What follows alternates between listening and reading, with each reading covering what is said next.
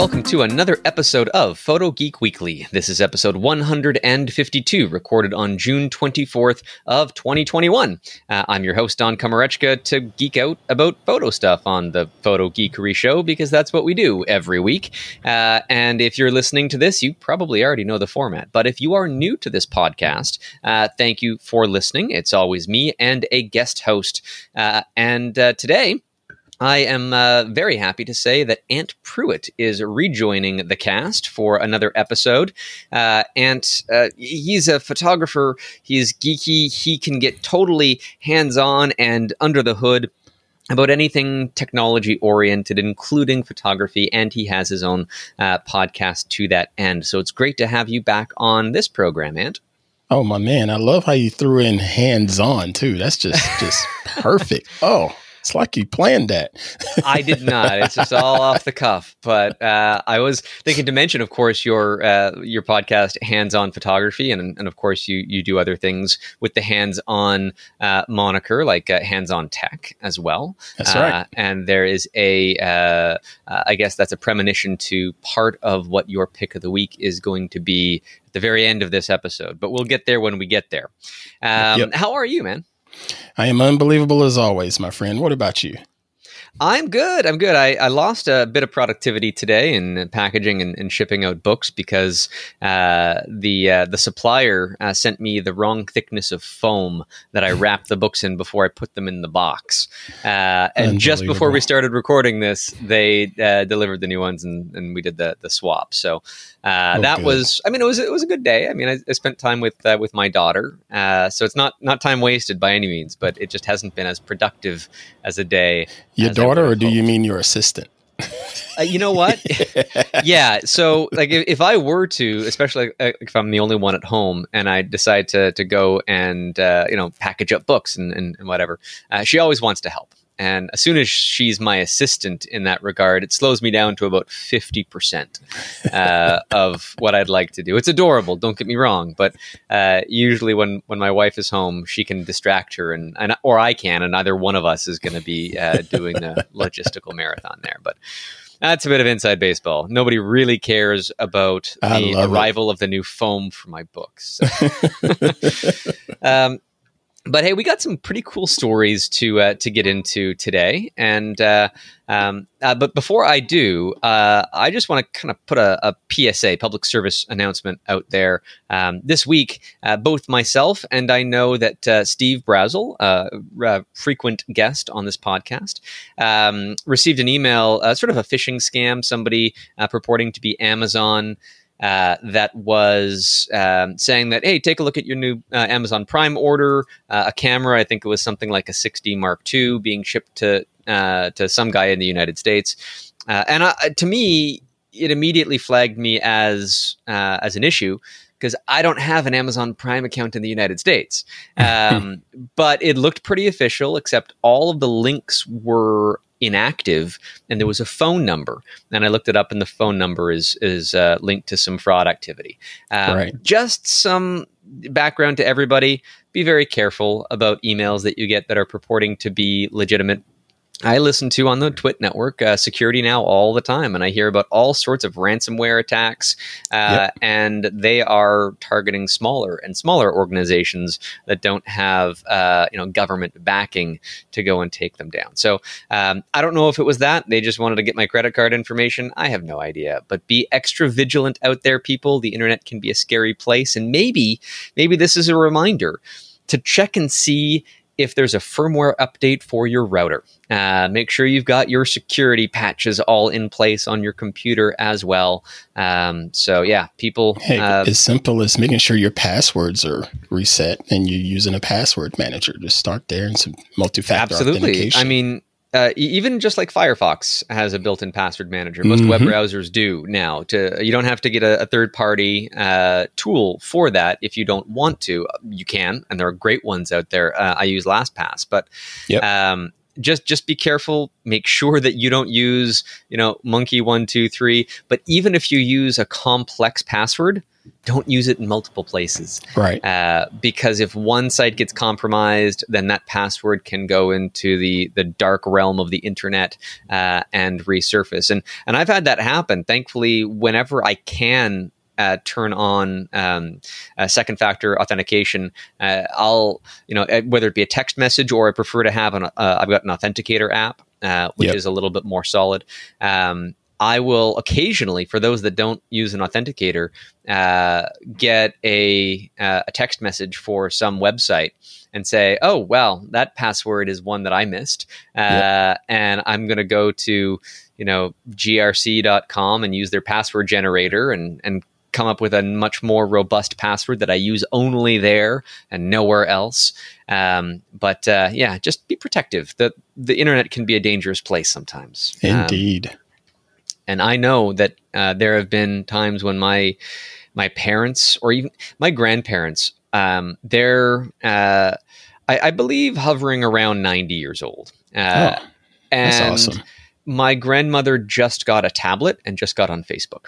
Um, so I mean, oh for somebody that has that has no uh, knowledge of how scheming and uh, manipulative people on the internet can be when they claim to be, I certainly hope people don't figure that out and pretend to be me and say, uh, "Hi, Grandma, I'm stuck in Argentina. Can you uh, wire me, uh, you know, five thousand dollars through Western Union?" Um, you know, right. th- those scams still exist out there too. Yep. So, yeah, anyhow, so scary. Um, be safe, everybody. Um, and uh, and uh, do you have anything to say before we get into the four stories that I've picked for this week?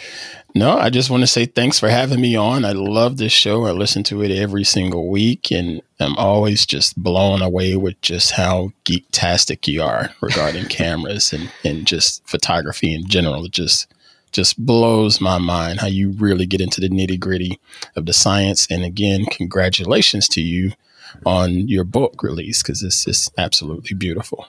Why, thank you. I know you've got a copy uh, in your possession right now, and so yep, I appreciate yep. the compliments on that. Um, this week was a bit of a slow news week, um, but there were some very interesting and important stories to cover. And, and, I figured I'd start off with one that might not be getting a lot of attention. It was reported on Petapixel and received exactly one comment. Um, yep. So I wanted to kind of shine a light on on this one. I think it's very important um, as consumers, as global citizens in general, uh, to have a frank discussion about. Um, the title is Canon, quote, locked up migrant workers in Taiwan amid COVID 19, says a report. The report is from the Financial Times and it's behind a paywall, so I wasn't able to read the entire report. So we're just going to go off of the synopsis that I have here on Petapixel. Right. Um, and so, uh, Financial Times reports uh, that according to internal documents and staff communications that it had seen, multiple electronics manufacturers, including Canon, so it's not just limited to them, um, have responded to the outbreak by forbidding migrant workers from leaving the dormitories where they live except to go to work and banning them from speaking to one another.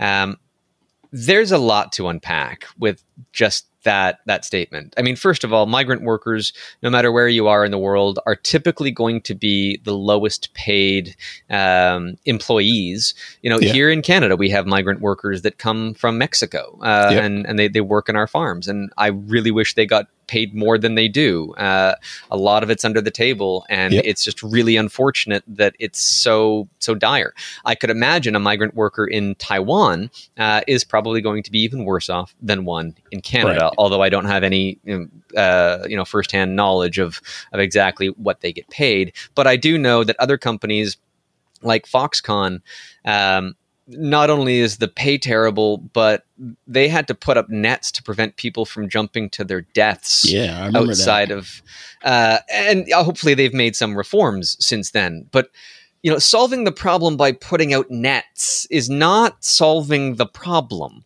Um, no, but you, it's a that's a whole different world. It's a whole different world over there, and I'm pretty sure I'm going to get a lot of heat about this, but I remember being in China couple years ago and just dealing with the what is it the the, the Great Wall of Internet China or something like that, where the, they the Great Firewall everything. of China, yeah. the Great Firewall of China, where they block everything, and I, I was battling with that because I was over there for work, um, and trying to get assistance about it. And, you know, everyone, the locals were just telling me, yeah, this is how it is. And when they said it, they said it with a smile. You know, there wasn't any type of, yeah, I wish I could get access to this and yada, yada, yada. They just, huh, yeah, this is how it is. And, and they, they seem to be totally fine with it. And I had to think about it. I said, you know what? These people have been here all their lives. I'm just some visitor here. I can't sit here and just assume that they just got it really, really bad because this is the culture that they live in and, and they're they're happy with it. Now, regarding Foxconn and those work situations, uh, heck, you can look at any other country and start talking about just the the the notion of working. Most people look at Americans as lazy. so there are a good number of lazy Americans, and uh, right. you are I not mean, one of them. But yeah, n- yeah, they're not on this podcast right now. But but it's just um, it's it's just a whole different world, and and so I try not to be super critical about things, but I, I will say, hey, no, putting nets out there does not solve the problem. You need to dig a little bit deeper. So uh, I'll continue reading from, from the article here. As part of their work agreement with migrants, employers are usually legally required to provide them with housing accommodations and food. Uh, but reportedly, uh, most outsource those services to brokers and companies who try to keep the cost as low as possible and will sometimes cram up to 12 people into a room together.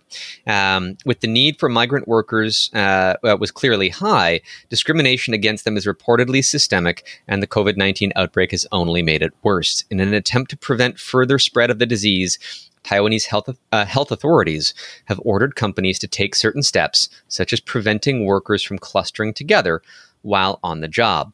Uh, but the Financial Times reports that companies are going well beyond those rules and are impo- imposing harsh restrictions on workers. Some employers who were not specifically named by the publication, mm-hmm. and that's a bit uh, you know suspect. I mean, you know who they are. Why aren't you saying? Right. But um, have been accused of scaring immigrants with threats if they were to die from COVID 19. Their bodies would be immediately cremated, their families would not be able to see them, and the family's finances would be immediately cut off.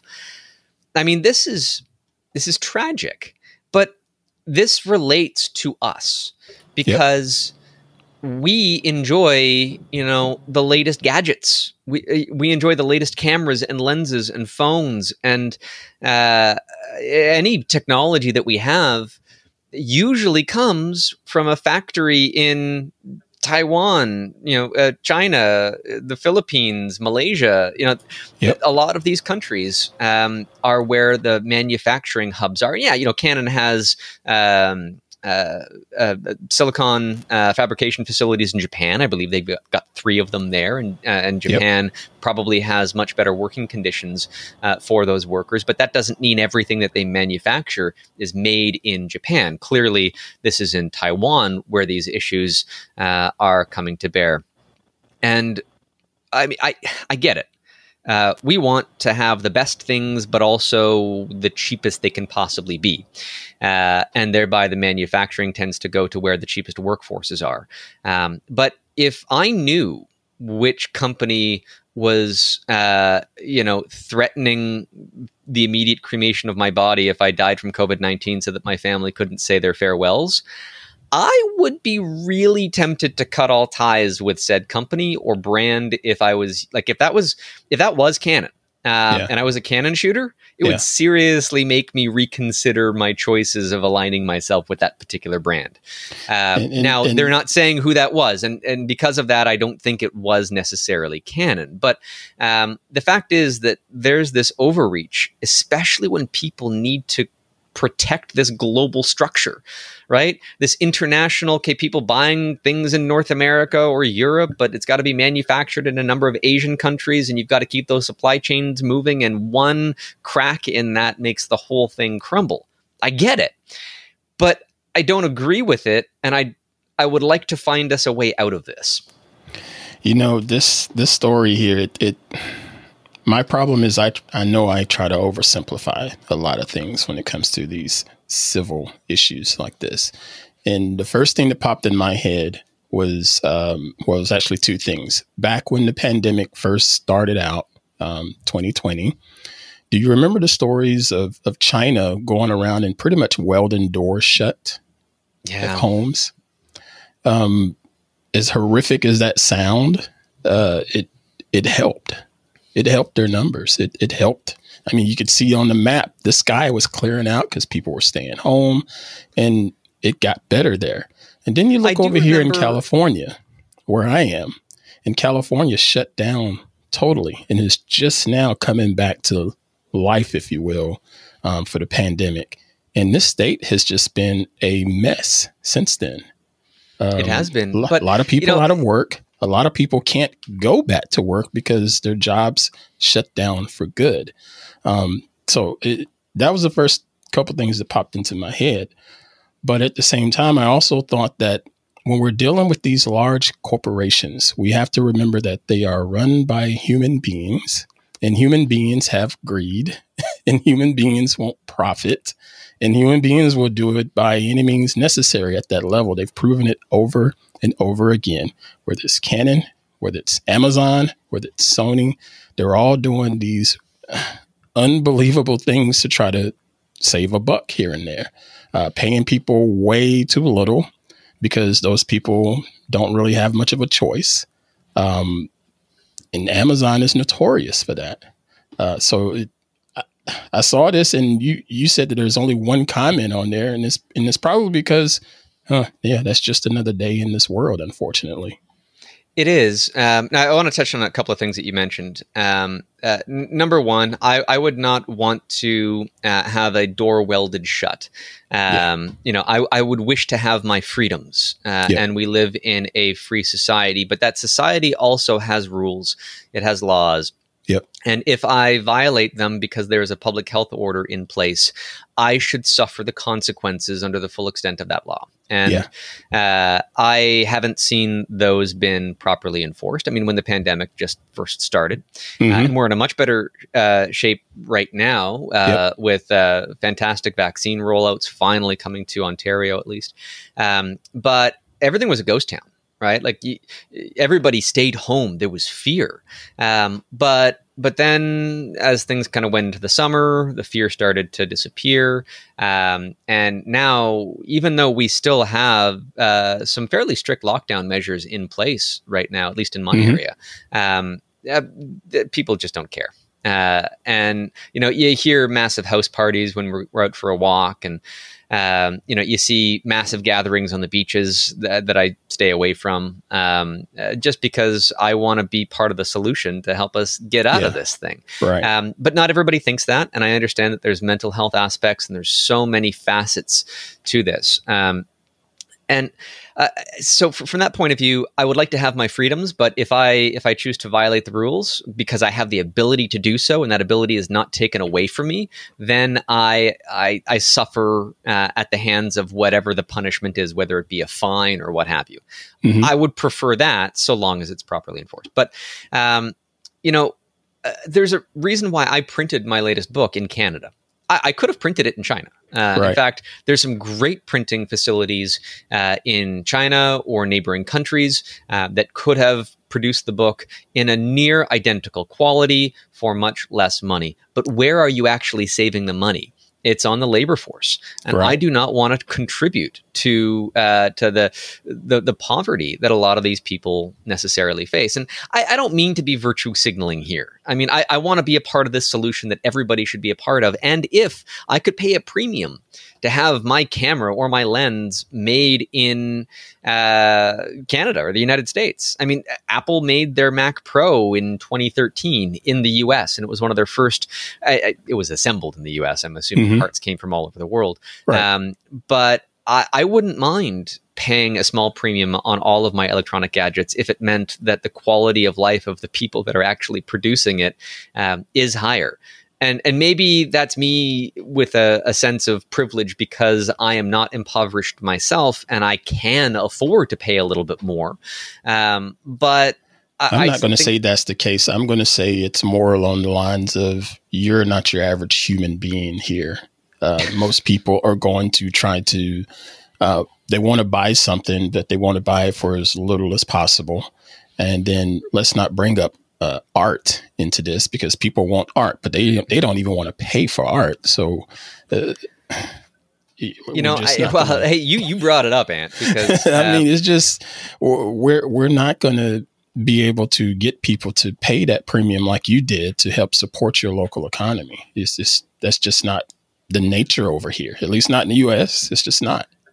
Well, and you know, when people buy art, they often buy the artist, right? You know, you're buying mm-hmm. into to, to the brand and the personality of the person that created that artwork, and not necessarily just that piece of art. Um, and uh, I, you know, I really want everybody to to understand that you know when I um, like when I do an art show, Mm-hmm. Uh, I am on 100% of the time. Like, I don't have a chair to sit down. I am standing. They're very long days. My feet are like swollen by the end of it. My voice is coarse because I've been telling the same story enthusiastically to everybody that's come by yep. uh, in order to elicit a sale.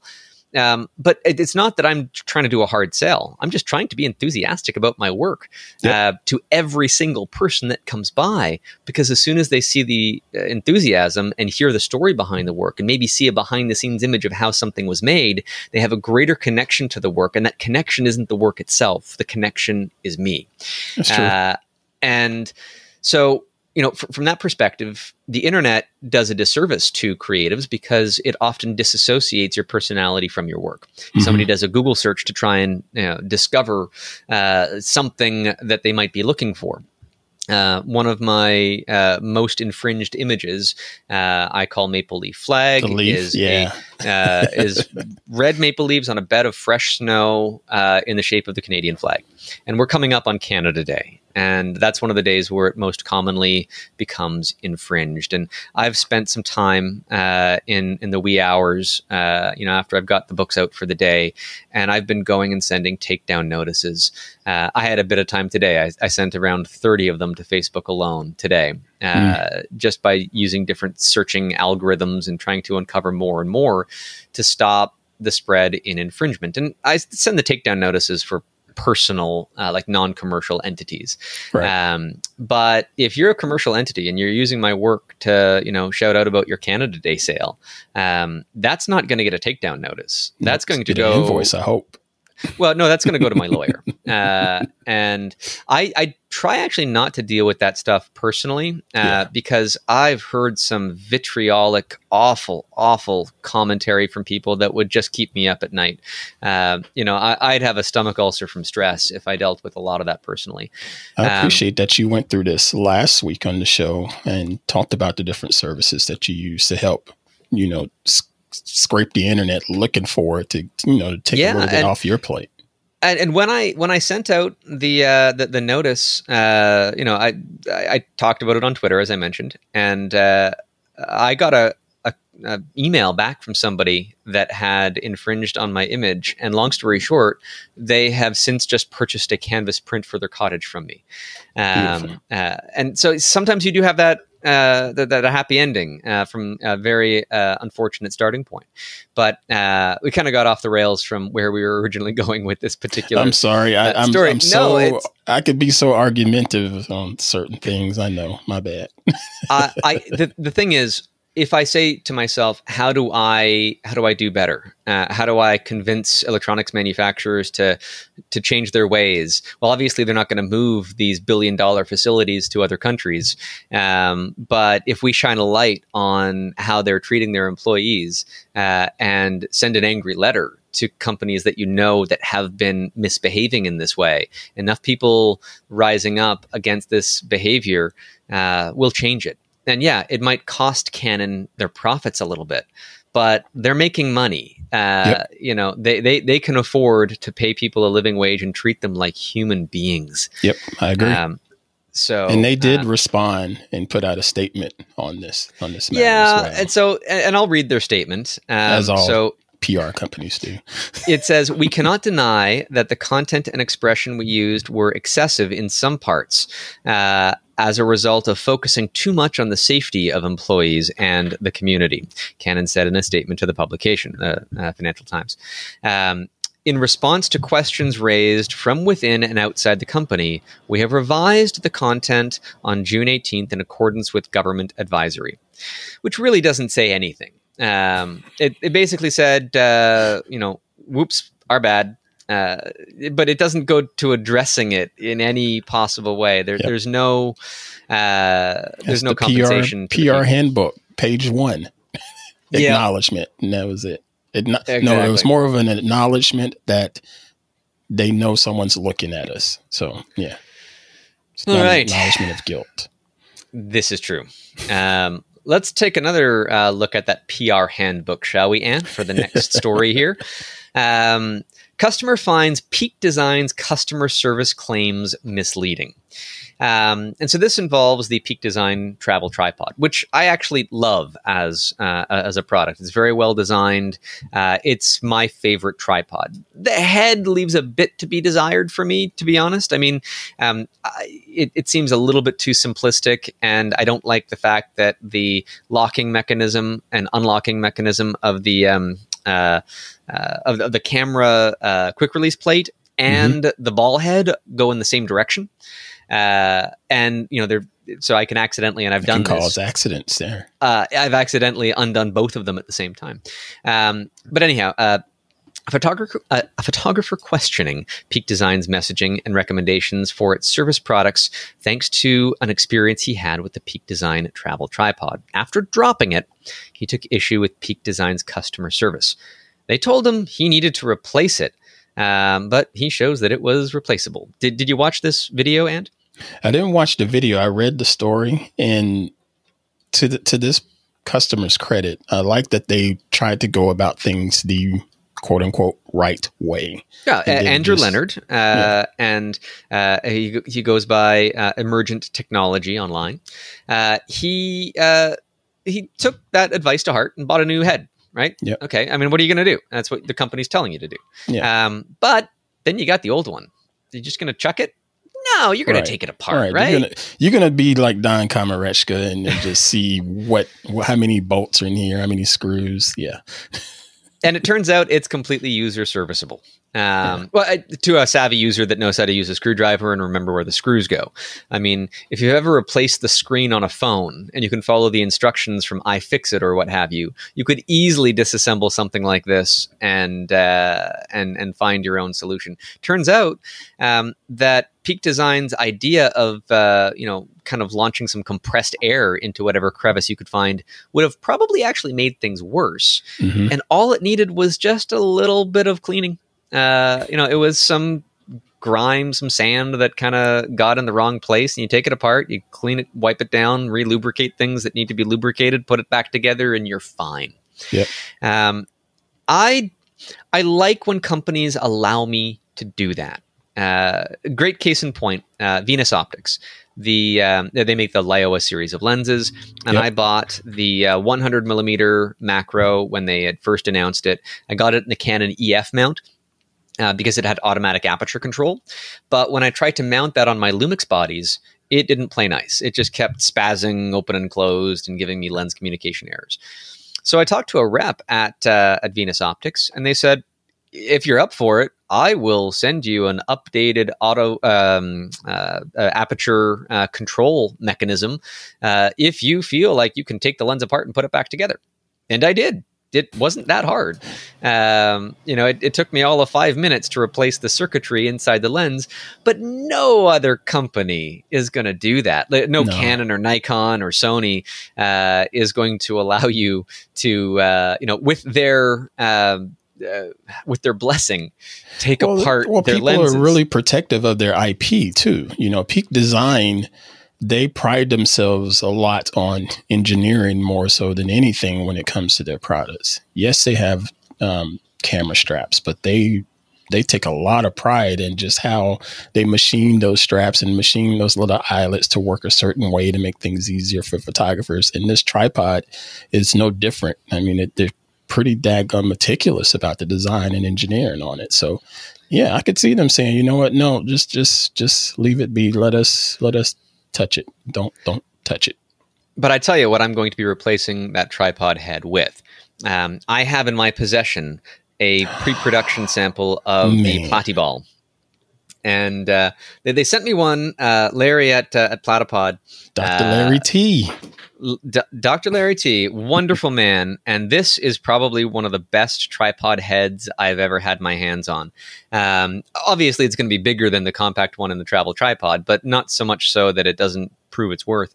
Right. Um, they gave me one to beat on, like to just abuse. I mean, not like trying deliberately to break it, but not to be nice with it. Right. And so, like, I n- knocked it off of tables onto hard floor and, uh, you know, put it into extreme heat conditions and threw it in my freezer for a while that goes down to about minus 30 degrees Celsius. And uh, just to see what conditions might break it, try to completely over tighten it, and then just kind of try to, you know what, I should try to tighten it as tight as it can go and just like hit this and part hit it. hit with a baseball bat or something to see if I can get it to move and, and maybe I'll I'm trying to break this thing and I can't break this thing. Um, I know they're still in pre-production and they're they're refining things and they, they gave me one for feedback to that end to see if I could find any way that they could possibly improve it. That's I awesome. can't.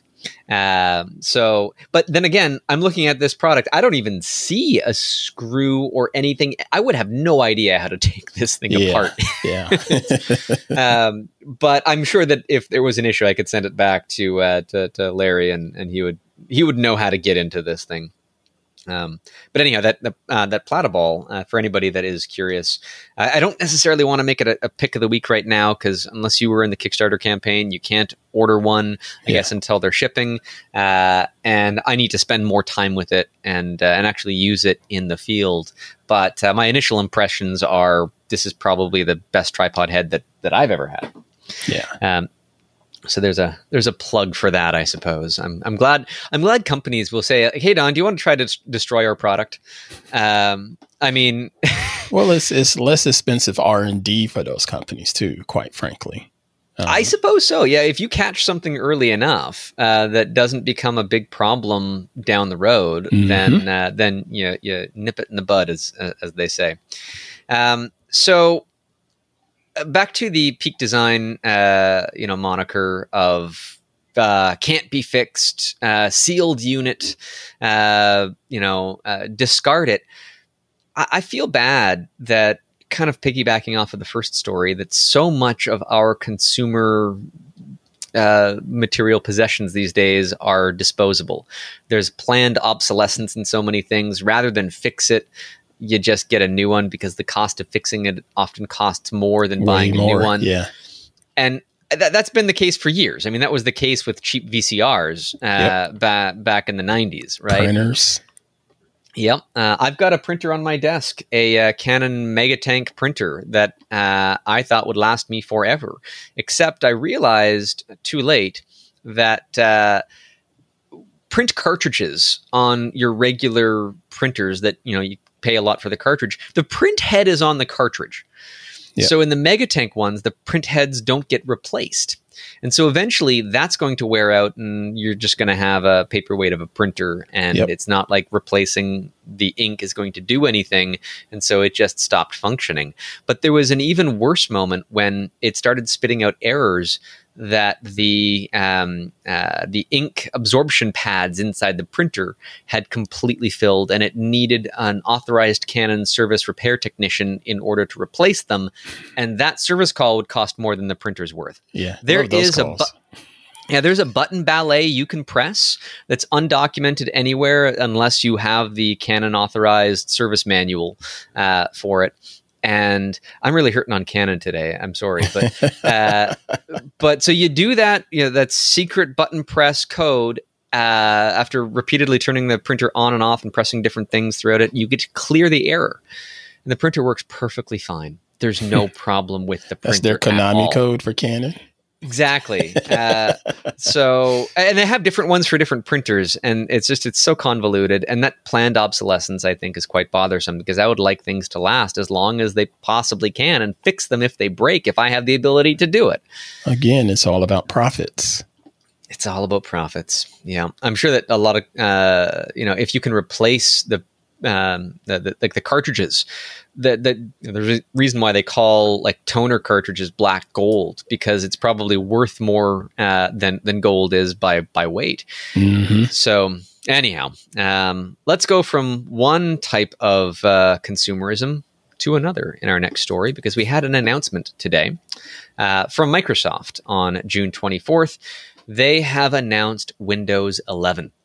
And uh, I figured, you know, we didn't really cover much of the WWDC uh, stuff, and now Microsoft is doing a new announcement of their next operating system. So I figured let, let's take a look at some of the details that were in this announcement, how it might compare to Apple for creatives, uh, and what's the path forward in terms of I mean, we all use computers, right? There's an operating system behind it. Uh, what are the advantages to updating to the latest one, uh, staying with what you've already got, uh, or how it can improve our lives in some way? Uh, you watched the announcement today, Ant, with the mm-hmm. Twit coverage. Mm-hmm. Uh, what was uh, what was your takeaway? My take on it is Microsoft is just trying to do something to be a little bit more hip and sexy because that's what the the Apple world is doing. Um, what they offered today didn't necessarily say this is a improved version of Windows. It just says this is a new skinned version of Windows. At least that's what I saw. Um, you moved your start menu in in taskbar to the center to be a dock, similar to how it is in OS X or whatever they call their operating I'm system. sure I'll find a registry edit to turn it back to the way it is. You know, uh, right. It, you get all of that. You get some curved display, uh, curved uh, windows and just sort of rounded off things just to, to make things a little bit prettier. I will note that I noticed the, um, the animation performance was totally different. And again, that's more Apple like, where everything seems to be a little bit more on the Bezier side of movement instead of just straight up linear movement. And that's just eye candy, but that's not functionality, you know. Um, so they did say that functionally it should have a lesser overhead. Um, and I don't know exactly how they're going to to do that. I mean, it's like getting those little bath fitters that you know have your old falling apart bathtub, and you just put a new skin over top of it, and hey, it looks great, but you know your existing problems are still, still there, there, underneath. Right. Um, Time will tell. You know how with Windows installs, uh, after several months, you get a bit of cruft, and things start to slow down, and so I just hope they prove me wrong. I, I don't know about a performance increase just yet. I just saw something that just looks better. I, I think that this is a great opportunity uh, for Microsoft behind the scenes to start taking advantage of all of the extra uh, instruction sets that were put into the latest generations of processors. Um, so I'm not sure exactly how efficient, you know, AVX 512 instructions are for an operating system. I mean, that's more like video encoding stuff or mm-hmm. decoding, but there might be a potential there um, in order to alleviate some of these issues. Um, that you don't want to build into your current operating system because you could then cancel out hardware that currently uses it that is now for some reason incompatible. This happened partway through the life cycle of Windows 7, I believe, um, where certain processors just couldn't get the updates anymore. Yep. Um, so I think it would make sense if you're going to do a complete rebrand and revisioning to add right from the beginning the notion that, yeah, we are going to take all of the latest tech in the latest processors um, and make that something mandatory. So a computer from three, four years ago might not make the cut. And, uh, and, and then you'll, fair.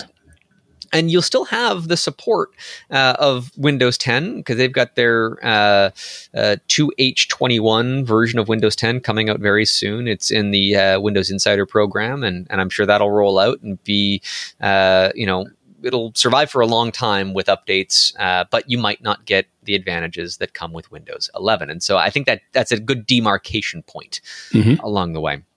I um, will say this though regarding either operating system, whether it's Microsoft or um, or Apple. If I'm sitting at this desk that I'm speaking to you from right now, this is my workstation. I'm here to do work. I don't want to see my operating system. I just want to see whatever application that I am in at the time. And I famously said that back on my very first appearance at um, Twit when I when I moved here.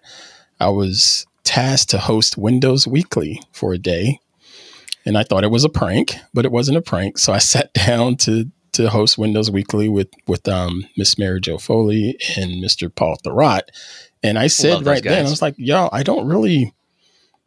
fuss about Windows because most of the time I'm in a full screen app. So I don't see everything else that's going on. I'm just trying to make sure my app works.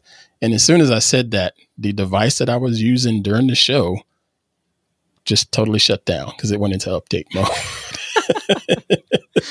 just went into update mode. So I went about half an hour because this happened on a patch Tuesday.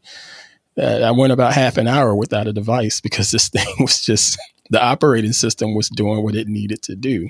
That's uh, I love the irony, um, but but the operating system changes. They, they have made a few things to um, alleviate the um, uh, or, or, make it more just transparent and fluid. One of them was changes to docking.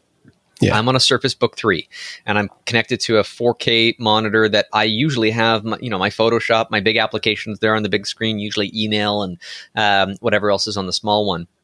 But when I undock, say I want to, you know, just go sit in the backyard and write some emails there, um, it moves all of the, all of the windows uh, open windows yeah. to the small screen, all up front. Uh, and then when I reconnect uh, the dock, uh, well, I've got to move them all you back. Drag over. them. Yeah. So they've changed that. If you undock, it minimizes all of the windows on the screen that has been disconnected. And as soon as you reconnect the dock, all of those windows go back to where they were before. I believe, uh, what do they call it? Snap groups? I believe that was the term. Uh, that was a different uh, thing that's related to the docking, uh, where you can create different groups and different desktops as well based on yeah. what mode you're in, you know, gaming mode or work mode, what have you. Yeah. Um, so that was kind of neat to see. Do you use Something- virtual desktops? I don't. Nope. I don't. I don't have a, a reason for that.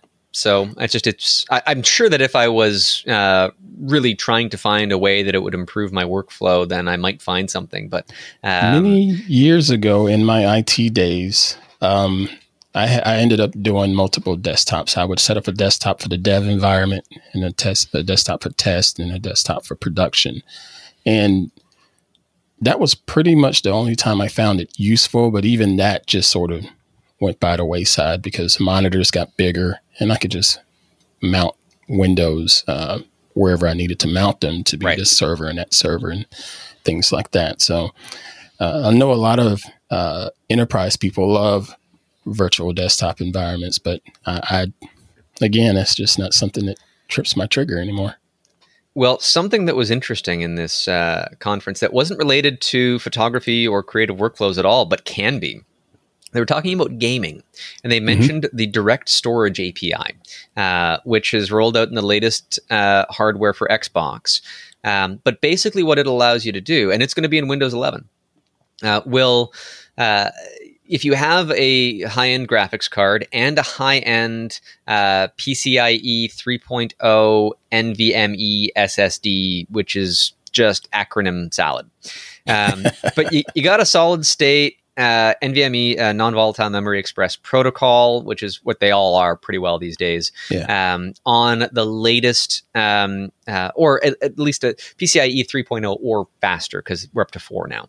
Um, if you have that, with a compatible graphics card, probably one of the newer ones, um, the data doesn't have to go through the CPU. It can go directly to the graphics card. Uh, and so the CPU can sometimes be a bottleneck in that yep. regard, and that can free the CPU up to do other things, or it could just be faster to bypass it entirely. Um, for gaming, that's important, but a lot of creative workflows are now GPU dependent say if you're editing 6K, 8K video, um, mm-hmm. a lot of uh, video processors, uh, like I use uh, Adobe Premiere, and they've got their Mercury engine, and so they do a lot of the rendering right on the GPU.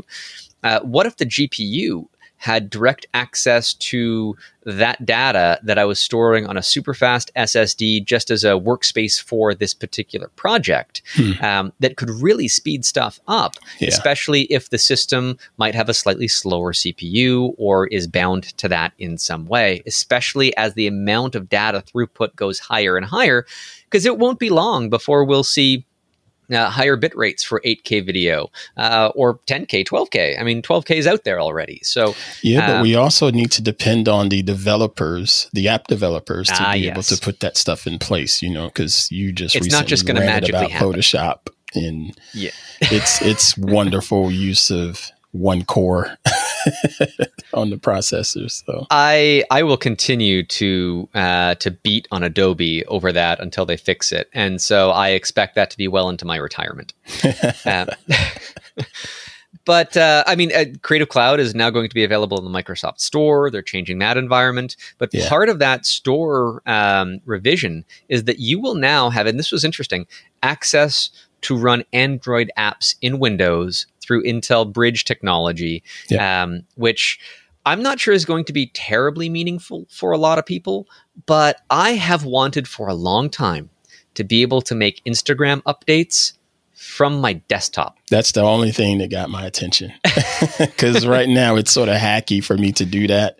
Uh, I'll do it through the browser and change the browser settings and stuff like that. So, so the browser thinks that you are on a mobile device yep. and, and so on, so that you can get access to it. But uh, now, you, hopefully, you won't have to do that. I my workaround was just emailing the text and the image that I wanted to to post on Instagram to myself, right? And then open that up on my phone, copy and paste it, and, and yep. put it up there that way. Uh, so that might save me, I don't know, three minutes of my life every time I want to do that. Um, but every bit of efficiency we can find is a helpful thing. So um, that was the Windows 11 announcement from what we know uh, right now. They say that it should be available hopefully before the end of this year, but we don't have any firm dates on that. Um, I was actually hoping for an announcement of, of, Office 2021 and what they're doing there, but that might come later. Uh, always trying to be as productive as yeah. possible.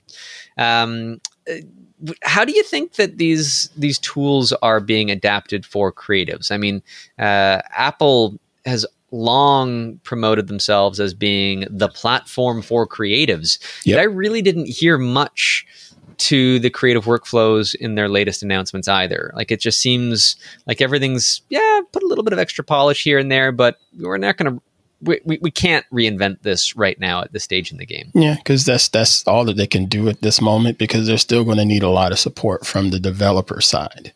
Um, I know Wacom tries to do a lot with Microsoft and making things easier for people with the pen input. Um, I believe it's been a couple of years since they had that partnership with um, what is it, Windows Ink? Is that what it's called? I Something like that. Now. Um, but they did announce that it, they will be able to replace the uh, the, the, wonderful um, uh, Surface Pen that I have with one that actually has a haptic response. Yeah. Uh, so I guess they just put the little um, uh, vibrating thing in the pen itself. Um, so that you know when I touch on something or I do something with the the, the, the pen, I get an actual bit of feedback on that, yeah. which could be nice. Yeah. Uh, but it's still I, that that's just fluff. It's not any extra you know true functionality at the end of the day. Nope. Um, speaking about uh, you know functionality and things, I, I don't know. Uh, Microsoft had their uh, Neo product. Samsung had the Galaxy Fold. Um, th- there's a lot of devices that have been either announced, recalled, in development, never released. Um, kind of this weird environment of a dual screen tablet or mobile device. Um, and our final story brings this to Samsung as they've patented. Um, uh, uh, sorry, the Petapixel title here is Samsung patents describe methods that solve two camera limitations, specifically with devices that are foldable, uh, where you might have to, you know, have cameras in so many different orientations when it's closed and open in different uh, ways. You don't want to have like 10 cameras on the device in different ways. So, in the image from this patent, uh, it shows this little cylinder off on the side that uh, purports to have possibly multiple cameras on it that can rotate and swing around based on the orientation of the device. My very first thought was, nope, that's going to break. no, don't want that. Is this a viable solution? I mean, in some way, I want it to be because I want like one set of really good cameras in my device rather than a company having to put two sets of cameras based on the angle that the device is facing or how it's oriented that are suboptimal or that raise the cost of the device, right?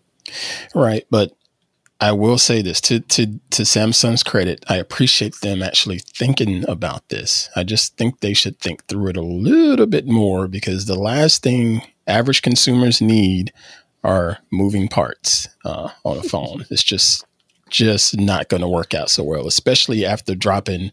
I would assume this would be another fifteen hundred dollar US um, device right out the gate. So you put in a bunch of moving parts in this expensive device that's not going to bode well. Well, what if it was magnetically controlled? And I don't know if the patent describes this, but right. um, you can rotate something with magnets. I yeah. mean, you can move trains with magnets. Magnets can do a lot of things. Right. Um, so if, if, you could rotate it with magnets, but magnets are also what's holding it in place, then if you accidentally knock into it, it can knock off like a MagSafe connector on, on an Apple device, right? Yeah. Without damaging anything. And you can just put it back on and it knows its orientation and it can still move around and do its thing, uh, which would also mean that it becomes modular. So, um, hmm. if they made this as a standard unit across multiple devices or generations of devices, um, then you could have an updated camera or cameras for specific purposes that kind of fit in this little cylindrical spot that are controlled by the same uh, mechanics, you know, because it would be a universal um, sort of uh, plug and play. The software knows what's there. The camera protocols are all the same. Uh, that is where something like this would have merit for me. Um, it would have to be designed so that it was deliberately detachable and that moving parts were just magnetic in, okay. in design. Uh, that's a fair design. Um, Google tried that. I believe it was Project Tango. Um, was it Project Tango? But Google tried the idea of modularity with smartphones and being able to take cameras out just at the with a, a clip or a magnet, and it went nowhere. But then again, that's Google. A lot of things. Yeah, there's a lot of things when you say Google tried that. I mean, uh, I, I, would not want to be somebody that uh, wrote an instructional book on Google Wave or Google Plus right. or I mean, yeah, you write this, you know, four thousand, uh, you know, word essay on this wonderful piece of technology that uh, evaporates in thin air, you know, and, and all support or infrastructure or accessories or what have you. Google is known to drop things so quickly without notice or change things dramatically uh, that that Google is Google. Uh. Let's just give them that. That uh, I would have expected nothing less, or Project Tango, if that's what it was called. To I think to it was not Project amass Tango. anything. I can't remember for sure, but it was a weird project name. But I, I think that if this was done right, and it became a hallmark of the flagship devices, um, that, uh, that you would have this option. I, I think it could work. I really think that if it was properly engineered, this could be something really valuable. Um, but eh, I, I, don't know if we're going to get there. I, I, you know, even without this whole movable camera thing, I'm still, I like the idea of the foldable phones, but I, have yet to to settle on a, a an implementation that I think will just is there to last. I thought Microsoft got it right with their Duo. What was it called? I believe it was the Duo, and it had the split screen, so you didn't really get a lot of uh, wear and tear on the actual screen itself because it had right. a, a, a, split there. Uh, Huawei, their foldable phone was beautiful. I was able to play with that two years ago at CES. Um, but again, I just had concerns about just the mechanics of it just wearing out over time over because time. people just people are people and they're going to keep opening and closing, opening and closing, and eventually it just tears up. So um, long as the average person, uh, it'll last four or five years, um, which means that the, the the manic OCD people, it'll last two or three years. Yeah. Um, that are constantly opening it up and closing it again. Um, then, so long as it lasts through that two year warranty period, uh, they're fine, right? Right. That's, uh, that's you know, the hope. And, uh, and yeah, I'm, I'm going to give it another couple of generations before I, I look very seriously at a dual screen. Oh, you're just uh, so pragmatic. Jeez. You know what? but if they did come up with something truly revolutionary that changed the game with this little uh, modular, and it would have to, to, me, it would have to be modular. Yeah. Um, ca- camera device. Um, then I would be, I'd be all for it because I could swap that out for an infrared camera to do some crazy stuff or stereoscopic 3D or you know the geeky stuff I get mm-hmm. up to. But um, or this little cylinder design actually uh, could behave nicely to a lot of patents we've seen in the past few years for a periscope style telephoto lens. Uh, it just would have all the space required to do that. Yeah. Um, or maybe even because the little cylinder goes all the way to the top of the device, have the top be the lens, yep. right? And so you just have that really long space. You don't have to use a mirror in that design. And yeah, you're going to have to be like holding the device on a on a weird angle in order to make that work. So maybe that's a non-starter. Yeah, I was going to say, but who wants to do that? Hey, who wants to hold up an iPad uh, or a large tablet device to take a photo at any famous monument? Yet you see people doing it yeah, all the time, and their photo is not memorable one bit. True. People do silly things with their mobile devices, and that's not going to go away anytime soon. So true. All right. Well, before we get into our picks of the week, um, and where can people find you online and your wonderful uh, you know programs and shows that you do? Well, you can always find me on the social media world at Twitter. I am uh, Ant underscore Pruitt on Twitter, and I'm also Ant underscore Pruitt on Instagram but I would really appreciate it if you go and check out my show, Hands on Photography. It's available on all of the podcast applications out there, or you can just go to the website, twit.tv slash hop. It's twit.tv slash H O P for Hands on Photography. And without any spoilers, I might show up on an episode of Hands on Photography at some point in the future, correct? I hope so, anyway. we'll leave that where it is. Uh, wheels are in motion behind the scenes. But um, and thank you for for being here and for the the content that you produce on uh, hands-on photography, but oh, also uh, on hands-on tech. And mm-hmm. uh, so that kind of lends into your pick of the week um, because uh, you did a review of your pick, yep. and I watched it earlier today, and it was a really well done, thorough review uh, in terms of ergonomics and functionality, and you know the the finished result. So, what do you got for me?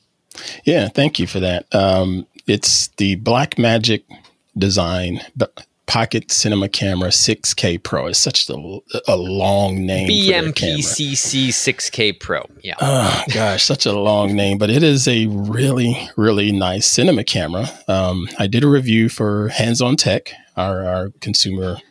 You know, pretty much our tech review uh, show, Hands on Tech, twit.tv slash hot, H O T for Hands on Tech.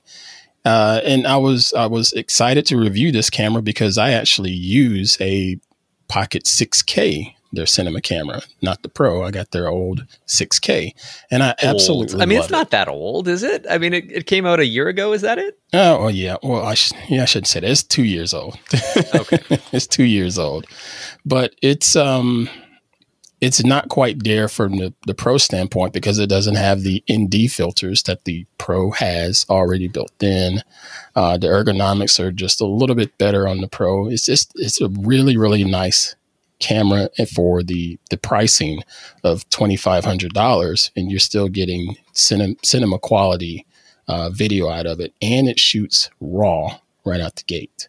So B raw already built in. You get uh, DaVinci Resolve, the uh, uh, video editing software for free when you purchase these cameras. So that's another added value. And I, I, I absolutely love that camera. I'm a Canon guy, but I love my Blackmagic uh, cinema camera that I use as a glorified uh, webcam. well, you know, I, I'm still using a little Logitech camera here. I really need to up my game, but um, you know, oh, so the uh, B Raw right out the gate, and actually uh, Panasonic, by the way, I just yeah. did a firmware announcement that they're going to have the Blackmagic RAW format supported um, on a number of their S series cameras. Uh, I think July 12th is when that firmware drops. That's going to um, be awesome. that's going to be on now. Of course, that's not recorded internally. Right, you have to um, do it on an Atomos or um, or a uh, video assist, correct? This is where I'm segueing into my pick of the week.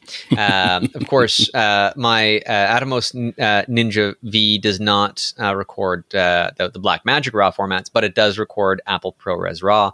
Um, and I made this a pick nearly 100 episodes ago. I looked it up. Um, but it it's one of those things that bears repeating because it is so functional for some of the work that I do. Um, without going into specifics that I can't necessarily talk about, uh, I use it periodically for documentary film projects that often have me under a non disclosure agreement. So mm-hmm. I can't tell you what I'm shooting, mm-hmm. uh, but I can tell you that I am delivering Apple ProRes RAW uh, 5.9K video from a uh, Lumix S1H. And uh, it would not be possible without that device. It's not just the fact that it's an external recorder; it's also a, an external monitor. Uh, monitor. So the camera is often in a slightly different location than where I need to be looking on a bigger screen. Mm-hmm. Um, and I've got the ability to to pull up waveforms or any other visualization of how bright things are. Uh, and uh, there's so much functionality within that that makes me get the shot which I would have otherwise missed. Yeah. Um, and they ha- they now have the the Ninja V Plus, which I haven't uh, gotten my hands on. It'll do 8K recording or uh, 4K 120 frames per second on certain cameras, depending on what hardware you've got. No benefit to me right now uh, to to go you know up the chain to, to get the the new one, but mm-hmm. they're they're not that expensive overall. I mean, yeah, you know, funny thing is, I probably paid more for the media for the device and the the oh. batteries uh, than than the device itself because yeah. some of those accoutrements can can get a little bit a little bit expensive. Um, yeah. And that's one of the things I like about the Blackmagic cameras. I could buy a Samsung T5 SSD a lot cheaper per gigabyte for recording media to it versus well exactly. Right. Uh, so I've got the, uh, the, the mini SSDs uh, from Sony. I've got a two terabyte mini SSD. I don't I don't even want to remember what I paid for that. Um, but I just looked it up in Canada. Anyhow, uh, the Ninja V is uh, eight hundred dollars from Henry's. In the U.S., it's probably uh, it's a couple hundred price. less. Yeah. Um, but for what it is and what it does and its ability to just improve my workflow, it paid for itself the first time I needed it. Um, otherwise, I might not have gotten the, the gig that required the type of footage that it allowed me to record. And it is still proving its worth to me every time I need to shoot video yeah. uh, for any project, uh, yeah. whether it's uh, you know an instructional video that I'm shooting where I'm uh, you know on screen. I can actually have it just out of frame so that I can double check my exposure, my focus, and everything before I look at the camera and start rambling. Uh, and and there's a lot to be said for having that so close, especially if I'm you know trying to be further away from the mm-hmm. camera and I'm in situ in, in some scenario. Anyhow. The Atomos Ninja V uh, or Ninja Five, I don't know what you want to call it, but it's labeled as a V. Uh, is is my pick of the week? Uh, the rare occasion where a pick doubles up, but um, there you have it. Um, that uh, that kind of winds me down uh, for the day. And uh, and thank you to everybody that's been listening. I will say that there has been a spike in listeners in the last little while, and I don't know why. Uh, our regular average listener per episode is, uh, or, or, per week, uh, is around 3,500 listeners. And thank you to everybody that's been listening for however long you have been. Um, that number nearly doubled in the last two weeks. And I don't know that's why. Awesome. That's uh, awesome. I mean, well, thank you. And I appreciate all of the new listeners. But if you are a new listener to this podcast, I would love to know how you found out about it simply because I don't know how you found out about it. Uh, and I'd like to, I don't know if I've got to thank somebody uh, or if I've got to establish some stronger relationships with particular entities in the, uh, the podcasting or photography industry. But um, let me know where you found out about this show, and uh, and I will uh, I'll be grateful for that. And uh, you're going to put an offering up to the algorithm gods. yeah, exactly. um, well, speaking of that too, and I, I wasn't going to uh, drone on about it too much, but um, if anybody has received a copy of my new book, digital or in physical, it would be great if you could leave a review on Amazon. I'll put a link in the show notes at photogeekweekly.com. There have been a few people that have left less than five star reviews. Um, uh, one person was claiming that they really wished it was a physical edition, uh, not knowing, I guess, that that exists too. Uh, although I'm not listing it on Amazon as a physical edition until I'm done through all of my pre-orders because Amazon wants you to ship stuff out right away, and I'm of still course. shipping out as as much as I can every day to get those pre-orders out the door. Um, but if you can go to Amazon uh, and leave a positive review. Um, that makes a world of difference in the discoverability of that book. And while you're at it, if you're writing me positive reviews, I mean, you might as well write one about Photo Geek Weekly on iTunes or anywhere else.